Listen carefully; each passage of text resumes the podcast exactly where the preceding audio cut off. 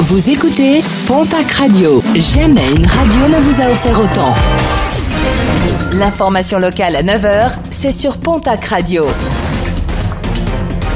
Bonjour Jean-Marc Courage Sénac. Bienvenue à vous et merci de votre fidélité. Après un week-end plutôt réussi, la région Occitanie et la SNCF renouvellent l'opération train à 1 euro ce samedi et ce dimanche. Le week-end dernier, plus de 86 000 billets avaient été vendus. Pour Carole Delga, la présidente de la région Occitanie, les citoyens jouent le jeu des transports en commun lorsque les tarifs sont bas et d'inviter dans la foulée le gouvernement à réinterroger très sérieusement la question de la tarification des transports publics. La montagne, une nouvelle fois endeuillée, les secours sont intervenus hier au col de Suzon à la Reims pour secourir un randonneur espagnol victime d'une crise cardiaque. Le quinquagénaire faisait partie d'un groupe de quatre personnes. Malgré les tentatives de réanimation, il n'a pu être ramené à la vie. Une manifestation pour demander la libération de Georges Ibrahim Abdallah, ce sera ce samedi sur le plateau. Le militant communiste libanais est incarcéré depuis 38 ans en France. Il est actuellement détenu à la centrale de Lannemezan pour complicité dans l'assassinat de diplomates israéliens et américains à Paris.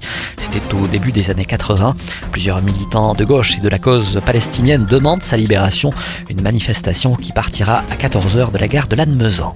Nos confrères de la Nouvelle République des Pyrénées s'intéressent ce jeudi à la grande consultation lancée par le département des Hautes-Pyrénées.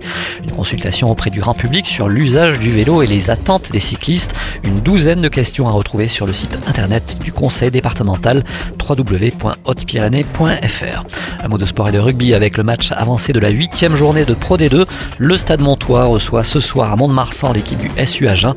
Coup d'envoi de la rencontre à 21h, match retransmis en direct sur Canal Plus Sport. Et puis l'ouverture ce jeudi de la 35e édition du festival Circa à Auch.